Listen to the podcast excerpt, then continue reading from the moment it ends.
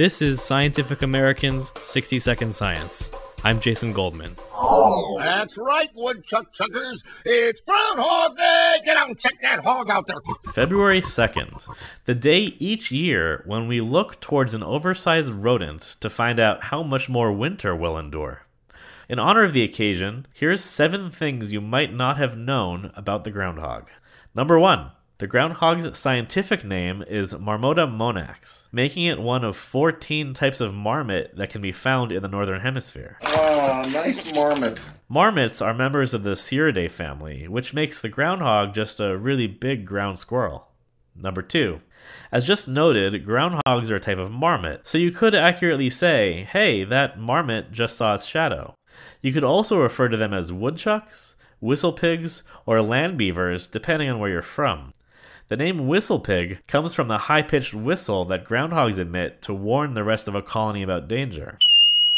And contrary to what you might think, the name woodchuck has nothing to do with wood. It's derived from an Algonquian name for the animal, woochek. A big enough groundhog could nevertheless chuck some wood.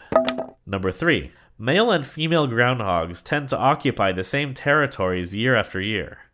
Females generally keep to themselves, with only around a 10% overlap during the late spring as they try to expand their home ranges.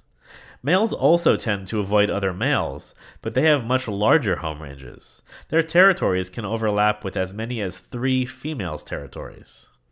Number 4. Infant groundhogs are usually born around mid April, and after just two or three months, they're ready to set off on their own but around a third of juvenile females stay at home for nearly a year, right up until mom gives birth to the next litter of babies. While dad has his own burrow elsewhere, he visits each of his mates' burrows every day until the infants disperse. Number 5. Groundhogs salute each other with a unique greeting. Groundhog number 1 approaches and touches his or her nose to the mouth of groundhog number 2. Scientists call this behavior naso-oral contact.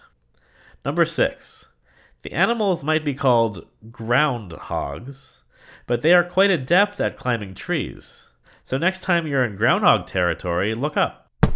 And number seven, when it comes to accurately predicting the weather, the famous Punxsutawney Phil has been correct only around 36% of the time since 1969. That's according to an analysis by meteorologists from Weather Underground you'd have a higher rate of accuracy by simply flipping a coin. But nobody's going to come to Punxsutawney to watch a coin flip. You know, you want a prediction about the weather. You're asking the wrong Phil. Thanks for listening. For Scientific American's 60 Second Science, I'm Jason Goldman.